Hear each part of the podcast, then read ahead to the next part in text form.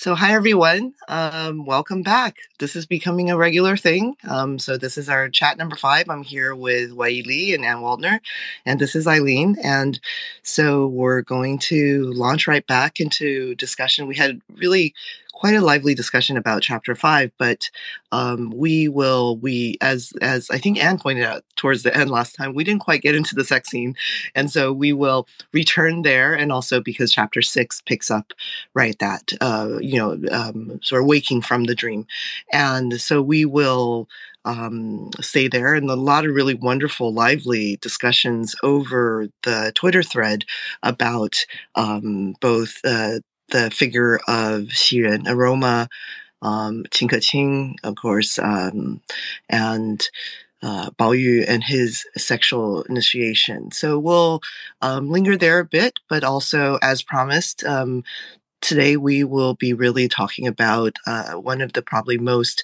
um, vivid characters in Honglou Meng, especially in popular culture. So this is an example of when Wei and I were talking the preamble of people who have not read the book but have kind of um, know of the book and its uh, characters through almost cultural osmosis um, uh, know about Granny Liu, Liu Lao and um, her visit to this uh, the the the Jia family, and so so it's really interesting to think about um, why and how her first encounter, and it's not her only encounter, but her first visit um, and her first appearance in the in the fiction in chapter six captures people's imaginations. Um, there were also really wonderful discussions on the thread about consent, about um, um, various additions and perhaps a kind of emendation or slight changing of characterization through different editions, especially of the character of Aroma, and um, some discussions of translation and Hawkes's, um, I think Brendan calls it transculturation, of um, making some folksy terms that Liu Lao, uh, Granny Liu, um, iterates into more um, folksy Christian terms. And so I'd love to talk about that. But um, uh, if I may indulge, I will begin with um, talking about two encounters I had between last Saturday and this. And the first was that um, right after we had our chat uh, last Saturday, last Saturday night, I went to see a movie for the first time in a long, long time, and in the theater, I mean. And uh, we saw Everything Everywhere All at Once, uh, which uh, directed by the Daniels, starring Michelle Yeoh, Yang Ziqiong. And I highly, highly recommend it totally blew my mind. But it is also a story of the stone. So I will recommend that you all see it as well. And I would love to chat in a separate forum about this sometime. Um, secondly, um, I happen to have a delightful uh, flunch, what Duke calls faculty lunch here, with two uh, dear students of mine, both graduating, and um, both are not literature majors, but very interested in literature. And um, they have begun in their senior year and, you know, towards the end of their requirements and such, uh, diving into Russian literature and taking class on Dostoevsky and taking classes on, you know, uh, thinking about Russian literature. And I asked them why. I said, uh, this is Mona and Maggie, if you're out there, but um, that uh, if you're not a Russian major or know any or study that area of the world or know Russian language, what drew you to these courses? And of course, they're taught by one of my, one of my colleagues who uh, who's just wonderful, and so that's one reason. But another is that, um, as one of them said, they felt that they should know something about Russian literature because they've always heard about, you know, um, how important it is and how wonderful this this body of work is, and they want to dive in. And I asked, and they're both of Chinese descent, and they both speak Chinese. And so I asked them, "Well, have you heard of Dream of the Red Chamber? And have you felt an urge to read it?" And they both actually said no. so so it was interesting to me. I mean, because these are two brilliant, young, wonderful, smart, you know, literary students. And and I just thought, you know, what is the cultural capital of these various literatures? And um, and part of why know even talked about beginning this was really thinking about this in the context of um, not um, setting up a barrier, right? That precisely the people who really have no access to Russian language or who have known nothing really prior, uh, uh, uh have much knowledge of Russian literature feel that they can get something, and they do get something out of reading it in translation. And so, one of our big questions throughout this enterprise is can people feel the same way about Story of the Stone? So that's just my digressive off-topic, uh, indulgent beginning um, today. But now we will dive right back to the central premise. I guess I will make one final administrative announcement. So next week we are taking a pause because uh, we are all busy, but also it's due commencement. So I'm not sure I can Twitter space from commencement. So, um, so we will um, pause and resume in two weeks, two Saturdays from now, um, but dive right into chapter 12, right? And that's a nice arc to continue Wang Xifeng's character discussion of, um, of Wang Xifeng. So yes. Okay. So let me, let me turn the floor over to Anne and Wei. Hi. Hi, hi. First time I'm using um, earbuds with um, with the computer, so I'm just learning. well, do, do you want to do you want to start, Wai? No, no. What what are we what, what are we supposed to start on? I mean, I mean, is there a question that you want us to answer?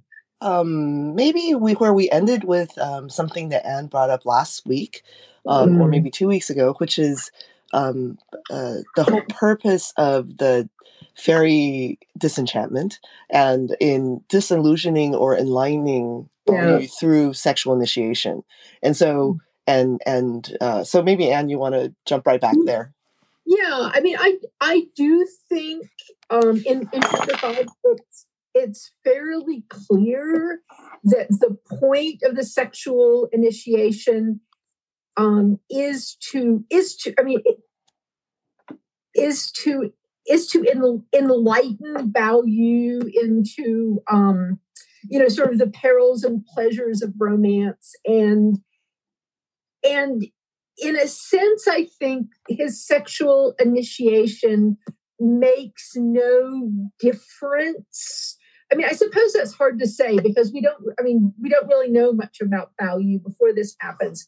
But I think the fact that his erotic partner is a maid rather than a peer makes a huge difference. I mean, he's not in a position to have, to have sexual relations with a, a woman of his social status, but I think um, I think that that's that's an that's an that's an important fact and i don't i mean that's not that's not to diminish his affection for her or her significance and at one point way later in the novel when there's discussion made about making her a concubine somebody actually says I don't think that's a good idea because she has more authority over him as a maid than she would as a as a concubine or wife. But I do I do think that um, basically, I guess that the level the level of social status plays a role in his failure to be to be enlightened.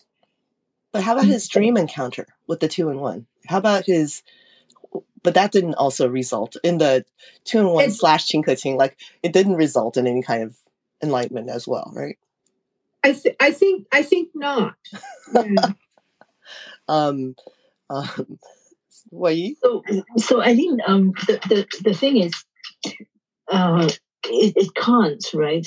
Um, mm-hmm. Because if he's enlightened, as we all know, that there's no more story to tell. In fact, with Red Inkstone, uh, again and again, whenever Bao Yu is on the verge of attaining enlightenment would say, "Oh, I'm so glad that he's not enlightened. Otherwise, there's no more story to read." You know, so, so, so that I that that is kind of obvious, but also the whole structure of the dream is um, is presented that way, where you have very intense experience and very intense barriers to understanding that experience, hmm. and yeah, and Tinka is such an interesting figure. Is is she two in one or is she not? And what what is the significance of that identification? And two in one, of course, looks like both Bao Chai and Dai Yu. And if you think about how different they look, it's almost an impossible thing. No no person can look like both of them, right? So it's an idea that is realizable only in a dream. And it's when it's repeated in real life, it's a maid. And that sort of shift is also very um, frequent in the story of the stone from something very elevated, very idealized to something relatively mundane because I think in an aristocratic household, for most uh, young male members to attain sexual experience, that's how it happened historically. I, right. I don't know for sure, but that's my guess. Um, and Bao Yu's sexual experience is, is a very interesting thing. As um, as Anne said earlier, did it really make a difference to him? Because a lot of times he behaved like a very innocent young person. Now and then we have a switch and he seems to be more knowing. But part of it, it part of the storytelling, it is as if Cao Xueqin wants to get it out of the way because the story can't go on if he's totally innocent. But this experience happens and then it, it, it there's not much emphasis on it. Even intimacy with aroma, there's there's they're not there almost there's almost no other scene after this that would show you that they are sexually intimate. Um, so he, he is this paradoxical combination of innocence and experience that I think mm-hmm. is important for his project because if he's totally innocent, we can't empathize with him, right? But he also wants to, yet he also doesn't want him to to be quote unquote experienced, to really know all these things in the world because he wants to keep him pure, um, to keep him in that idealized realm also, despite everything. I think that um, I, I, I, mean, I think that's absolutely true. Um, you know, and Frankie and I think others mentioned this last week that you know that the um, the story basically begins with failure, but also begins with that the story can only continue with ignorance, right? So, so uh, Bao Yu's ignorance is is uh, is the beginning of writing, and so if we um, you can't have enlightenment and then have a story. Um, so that that makes sense. Uh, but it does remind me of something that um, so I teach a class on story worlds, and one of the the whole class is about world building, and in various kinds of fiction, fictional universes, and even non-fictional universes. But one of the things that we talk about is the different layers of knowledge that happen within the text. Um, so when does when um, what is the the you, you can say the um, epistemological timeline for the reader, for the main characters, um, for the secondary characters, um, and how an author meshes those together to create a certain kind of frisson, right? A, a kind of story.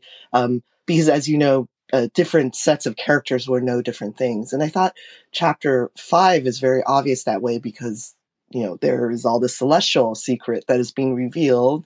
Um, but then, of course, there's a whole layer of the translated and annotated editions, or from Red Inkstone to Hawkes, because you, that means you, as a reader, are also understanding it more, perhaps, right?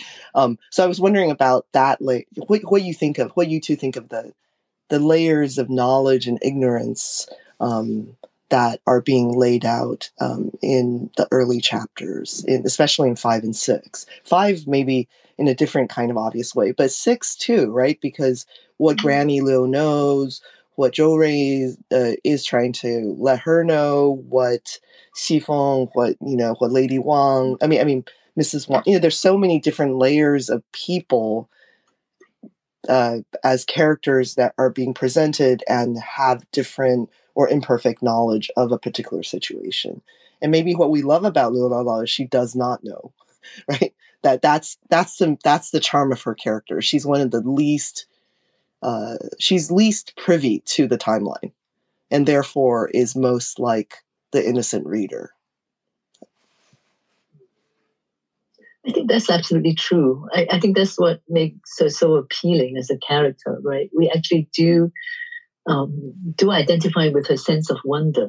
And I've always read chapter six as a, in some strange way, a repetition of chapter five.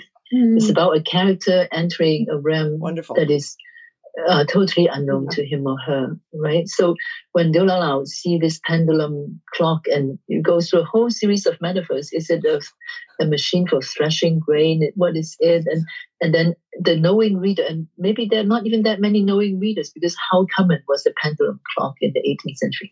And then eventually they get to the realization that yes, this is a pendulum clock. And you compare that to Bao Yu, you know, looking at all these uh, registers at these departments with, you know, Department of Heartbreak, of Longing, whatever, and um, not knowing what it is, and and then eventually the reader gets some sense of oh, this is what's going to happen. Maybe even without the aid of the commentators, but just being trained in reading and knowing what these words mean, then feeling that they have a kind of knowledge that Bao Yu doesn't have, and then perhaps the same experience when Granny uh, is entering that world, that they know something more than Granny. But because of that, then the readers can also more readily enter into the, the process of knowing, right?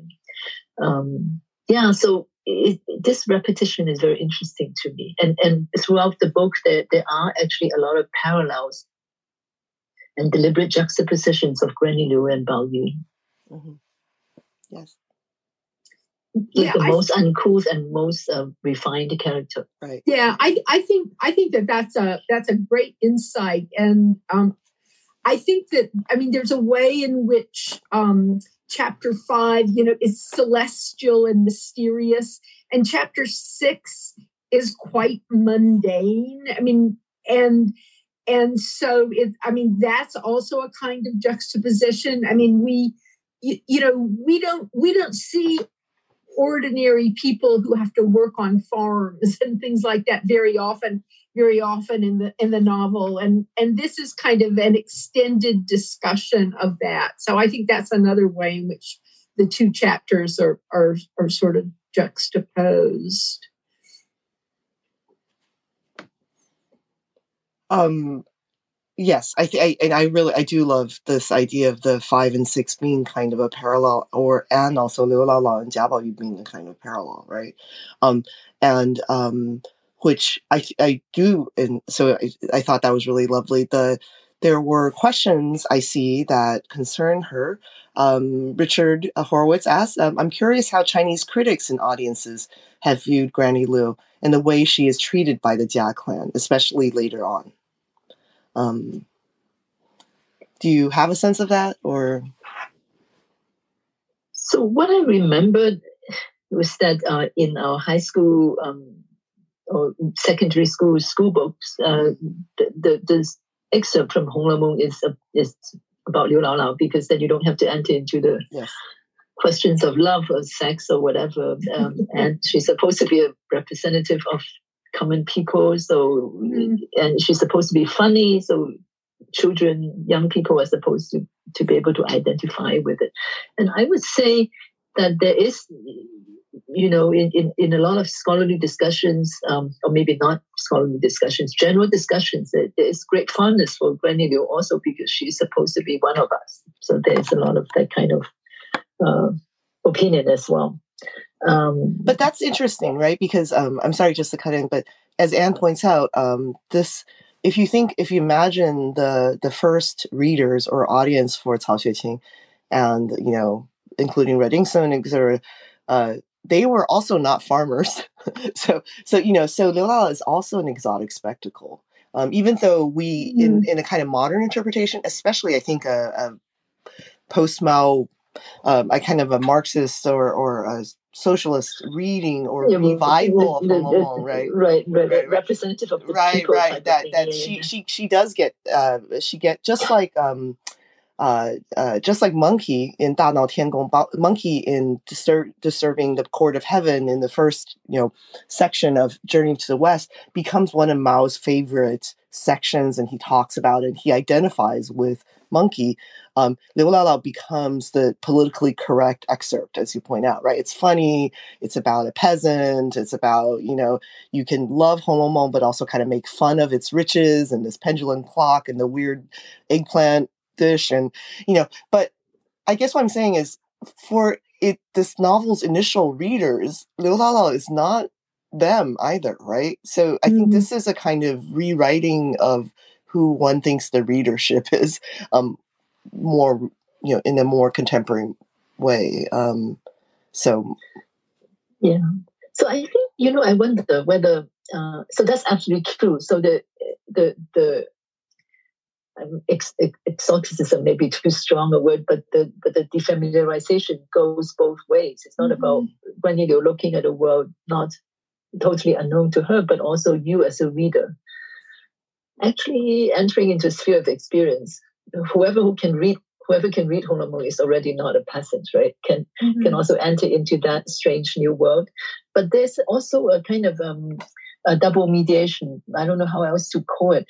Your world becomes um, even more interesting to you because you are seeing it through the eyes of someone mm-hmm. mm-hmm. who've never seen it before. You, it's as if you appreciate your your luxuries in a new way too, right? So if you you that's why he, she can play court jester so easily because this this appeals totally to the insider as well. If I can if I can relive the wonder of everything through the eyes of the outsider.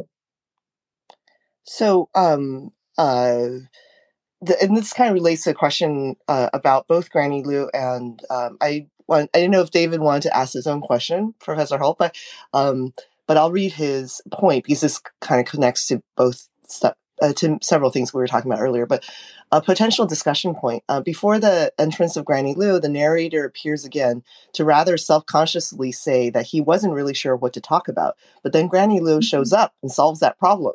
It seems to evoke a personal storyteller vibe and calls back to the opening of the novel. But I'm wondering if it also colors the way we read the real illusion, fake fiction thread of the story. Mm-hmm. Basically, what is the effect of the narrator's appearance here? Yeah, I think that's a really interesting point. Um, you know, he, the the the narrator says there are so many what 300 interest or 300 people many of them are interesting. What am i going to talk about? Oh on this day this woman shows up. And i don't i mean the narrator doesn't come in like that very often. Um and i think it i mean i mean that that does, I think, perhaps suggest that that that she's real in a way that things in chapter five were not real in a in a in a, a, a, literal way. I'm I'm not sure about that, but I I did when I was looking at it this morning, I did really notice that strong narrator um, intrusion into right. the text. Um, yeah. I mean, there, there, there are these, of course, the the Zhanghui, the kind of serial fiction endings at many chapters that says, if you want right. to know more, read next. Right. But, right. but uh, relative to other uh, vernacular fictions, there's actually very little in Holomo, right? Mm-hmm. It's very much mm-hmm. a readerly text, not a oral, not a faux oral. Mm-hmm. And so, because uh, I felt like we'll talk more more about the sex um, this happens at the end of chapter five as well, right? So let's let's let's kind of pause a little bit on the on the details of the sex, but let us, and then in chapter six, let us turn to, you know, right. and kind of move right. on and and you're right and and i think david's question is pointing to that right this does it then help us read chapter five as illusion um well especially you said that you feel like these are doubled or paired chapters um, so, what do you think? So, part of it, I think, is is um, the author playing tricks with us again. You know, because to tell to tell you in chapter six that now we can really begin for earnest is a way to tell you to please stop and think about what happened in the last five chapters. We, we began quite a few times already. So, mm-hmm. what did all those beginnings uh, amount to? Um, but of course, in some ways, he he has some reason to, for saying that the narrator because up to this point, um, the characters are introduced by Jia Yucun, right? This guy whose name means fiction, mm-hmm. um, and uh, up. To, um, uh, I don't want to say supernatural, but something happens, right? Obviously, chapter one and chapter five, but in between, when Jia Yucun and Leng Zixing are sitting there talking about the cosmos, they're also not in the mundane world, right? When even when uh, Lin Yu goes into the Jia family in chapter three, when she and Bao Yu meet for the first time, the, what what they remember is that they have seen each other before. So again, you are thrown back to that um, mythical world, and okay, chapter four is more mundane. It's about a court case. It's about introducing Xue Bao Chai. But but even so, it's through the um, mediatory role of this character Jia Yucun. So everything feels more allegorical, more mm-hmm. more set up, uh, more, less about the the texture of the, the, the kind of the day-to-day texture of existence. And Granny Liu's entrance um, bring us into into this other world, right? So on the one hand, of course, it's more real. But if you take the uh, uh, couplet at the land of illusion seriously, everything that is real also may ultimately be not real. Um, you can take that in in in the Buddhist or Taoist sense, a kind of reminder about the ultimate ephemerality of existence. Uh, you can take that in a socio-political sense and um, think of this reality illusion as a way to critique maybe the, the very fragile structure of the luxuries that all these people are enjoying. So maybe even as Gwen, you know, marvels at at at, um, at this very splendid world, there's also a sense that uh, is is is is also very precarious. Perhaps maybe the illusion sense of illusion also refers to that.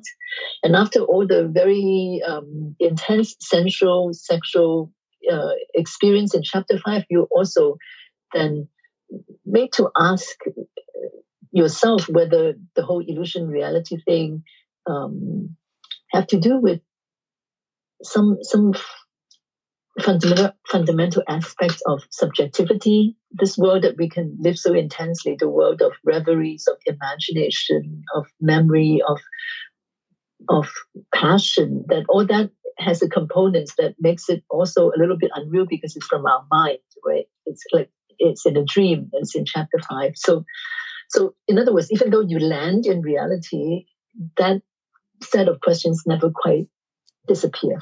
Right. Yeah, it's it's like illusion and reality are not a binary. Mm-hmm.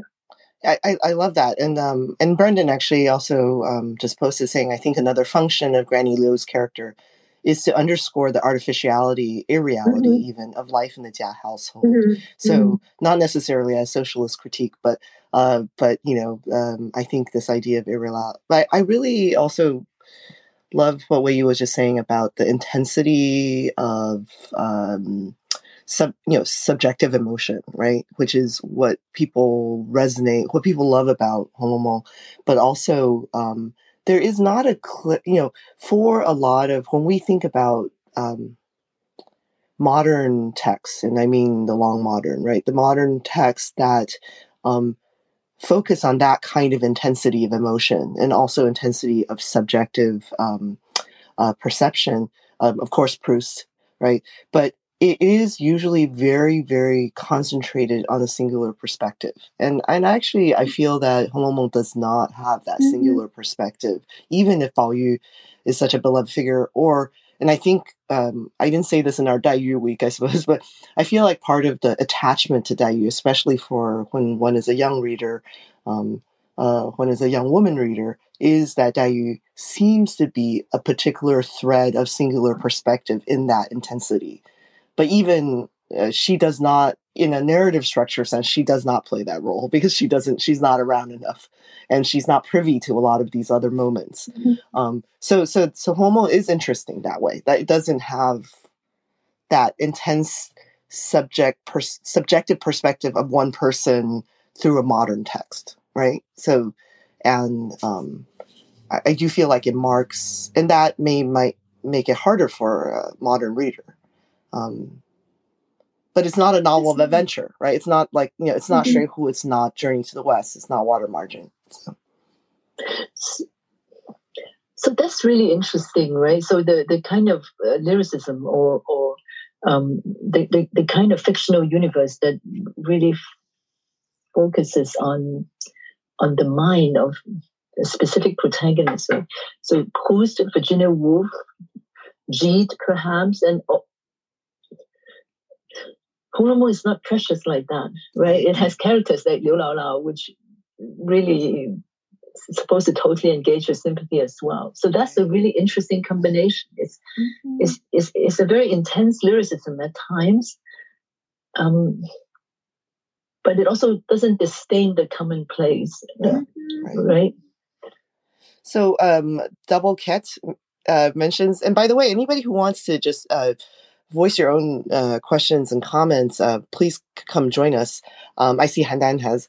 And um, so uh, but Devilcat says, did other readers find Granny Liu savvier than any of the other characters, despite her low, uh, lower social status? She knows what she needs and is able to get it, unlike Bao Yu. What do you think?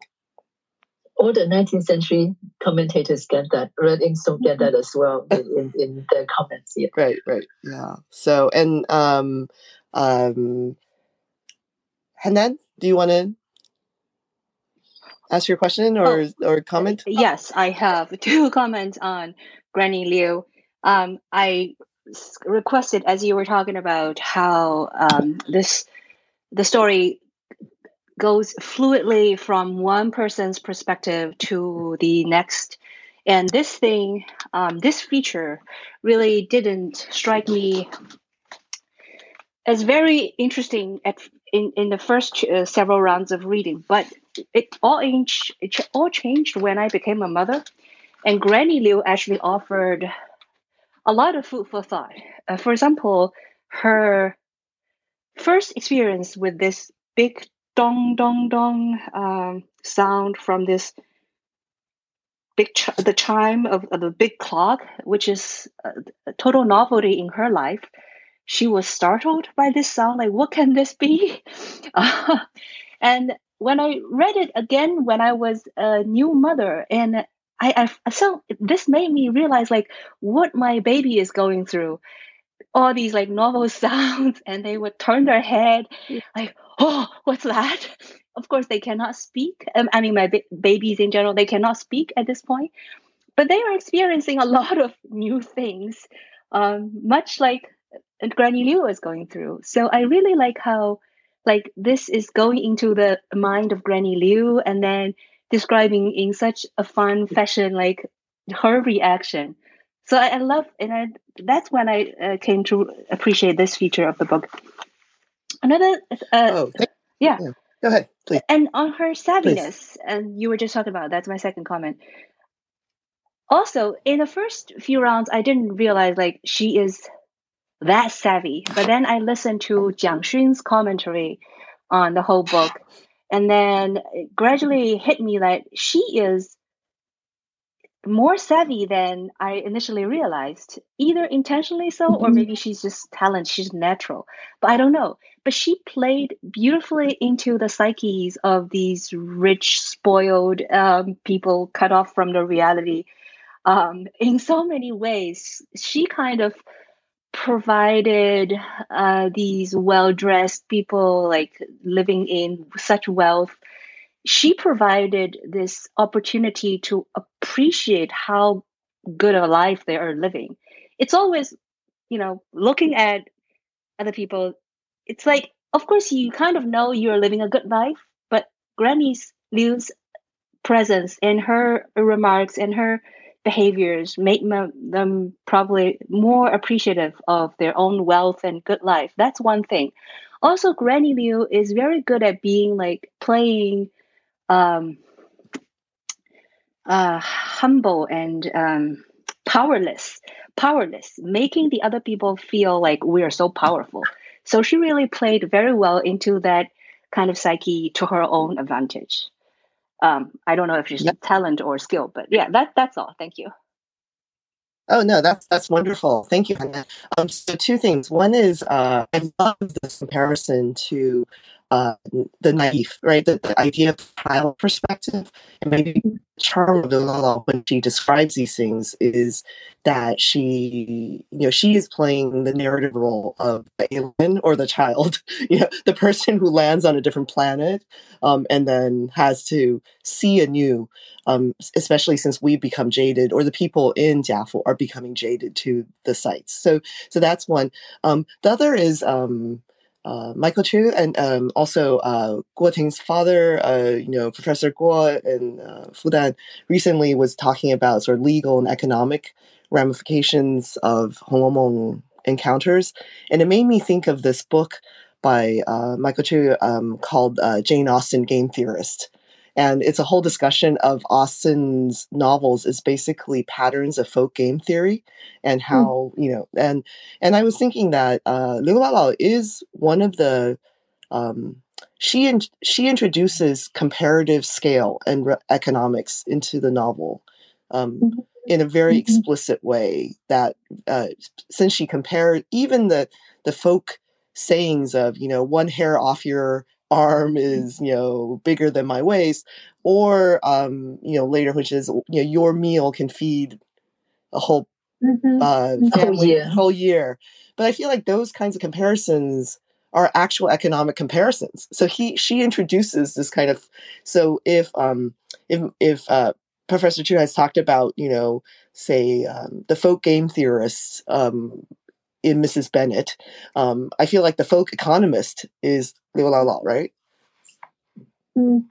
Yeah, that's so interesting. One of the things that I was thinking about when um, Wai was talking is um, there are ways in which we become acquainted with the Jia household by the entry of people into the household, mm-hmm. and and Lin Daiyu makes one kind of entry. I mean, Lin Daiyu is one kind of innocent enterer. She and and and then just a couple chapters later, Granny Liu is another kind of innocent enterer.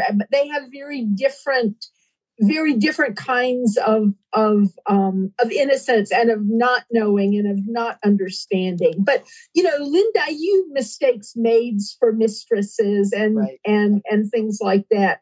So I'm, I mean, I'm not suggesting that they're parallel characters, but I am suggesting mm-hmm. that one that one of the ways we become acquainted with a household is through the eyes of people are becoming acquainted with a household, and those are two very different kinds of acquaintance. Um, and and if I may just indulge, I, I, I think you know. So if you think in the contact of Balzac or you know or or uh, or Flaubert, that it's it's interesting that Lin Daiyu is kind of the sentiment the the young man on the on the precipice of a sentimental education, right? The mm-hmm. Frederick Moreau mm-hmm. or, or you know some kind mm-hmm. of character who is about to be, but but comes with so it's a kind of the beginning of a Bildungsroman. And maybe that's why she's the most understandable character for a modern reader, that she's on the precipice of learning and becoming jaded and cynical and disillusioned. And um, through her journey into this, you know, space. But Liu Lao is the Balzacian cousin Bette or cousin Pons, right? The, the, the, the country bumpkin relative.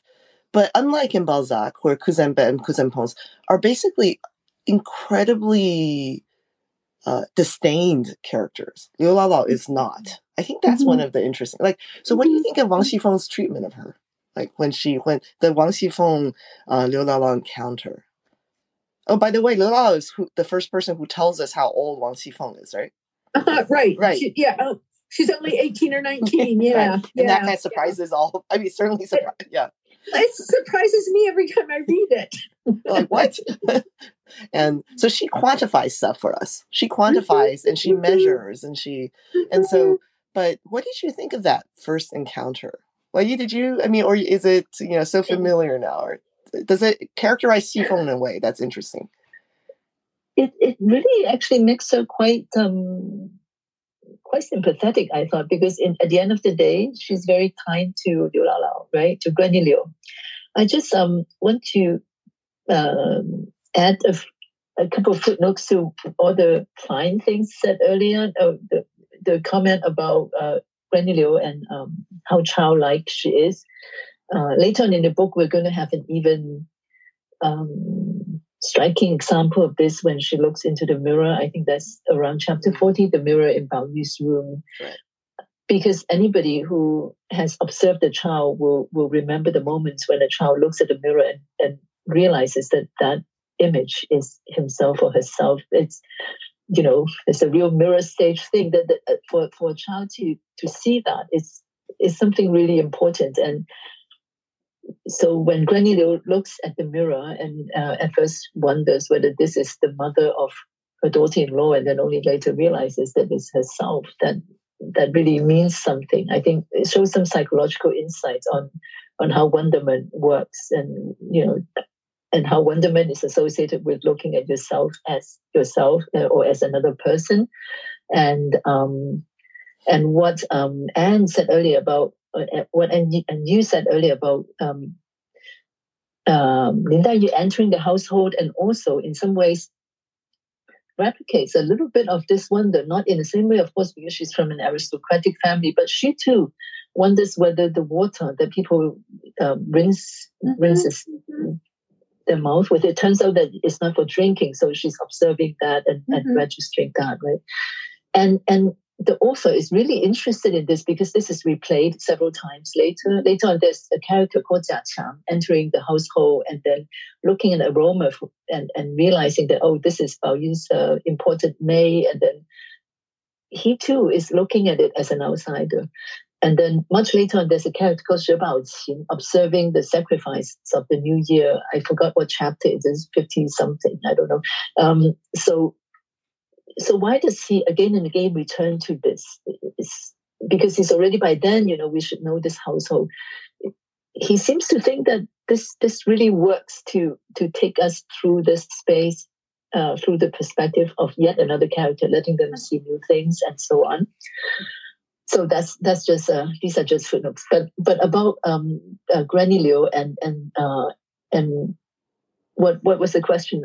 I did I forgot. oh no no no just just um, you know uh, her uh I actually my question was really Wang Xifeng's attitude towards her, right? That, oh Wang that, Xifeng's that, attitude towards yeah. her. Yeah, yeah, yeah. And and um the kind of yeah, so in some strange way, uh it's as if because Wang Xifeng is really smart, right? So she understands the whole dynamic of what does it mean for Granny Liu to to play this uh, poor relative, to be this poor relative, and how how how they how they can work together, so to speak, right? And and uh, yeah, you you see a more human side of Wang Xifeng here as well. Right.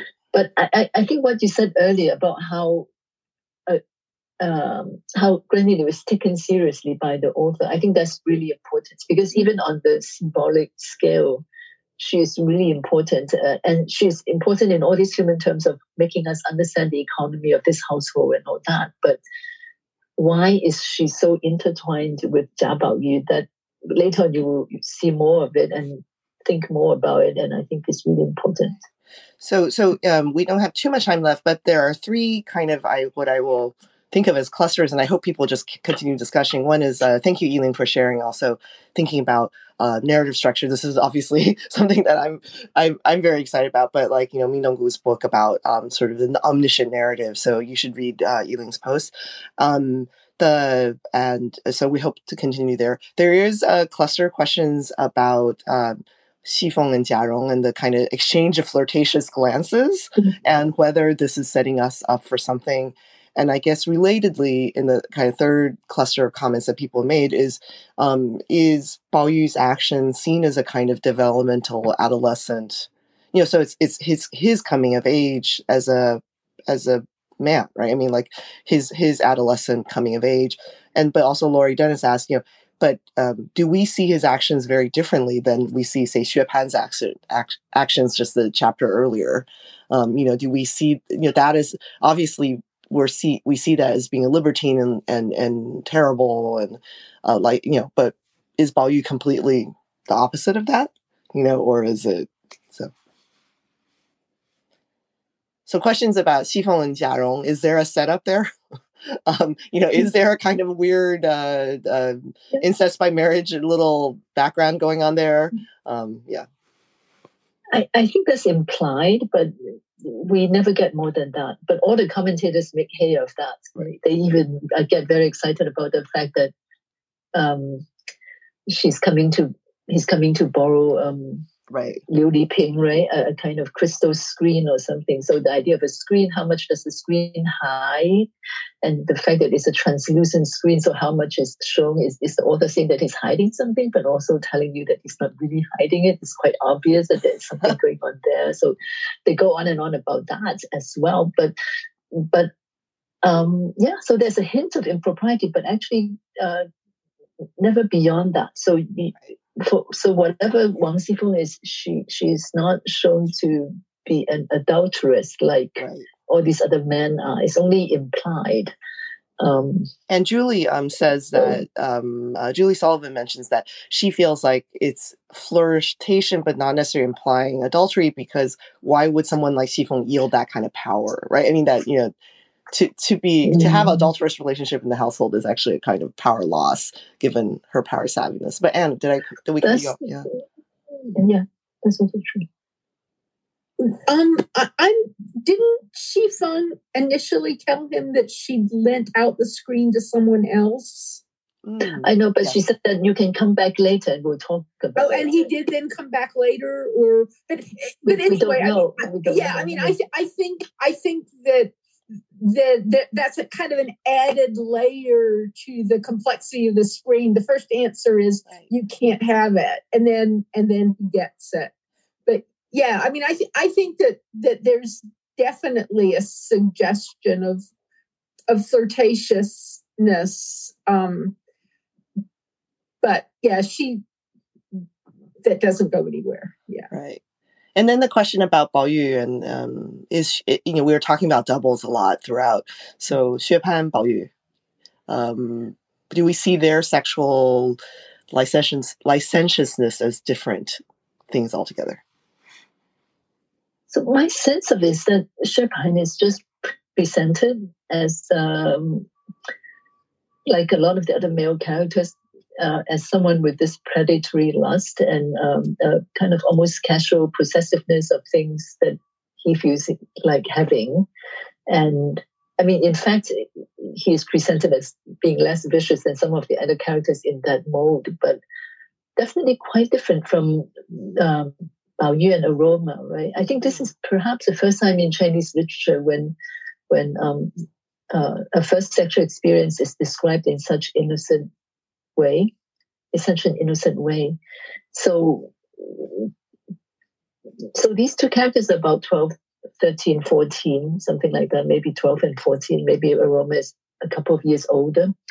And uh, at least in the manuscript editions, they, they are presented as being quite shy and fumbling and just wondering what's going on. And, you know, so the contrast between this and the highly allegorical encounter with this figure with two in one who is both supremely beautiful and yet has a problematic connection with a character who is indirectly connected to incest, namely Qin Keqing. It makes that whole problem so complex and so now repeated in the human world with a maid and as a kind of childish game, eh, relatively. And so you, you really don't see it as licentiousness in any way. So I don't have the books with me now. I'm uh, not in Cambridge on the road, but um, otherwise I'll go and check. But I, I think the, the consensus is that um, the, the, the editor of the 1792 1791 edition, actually 1792, 1792 editions,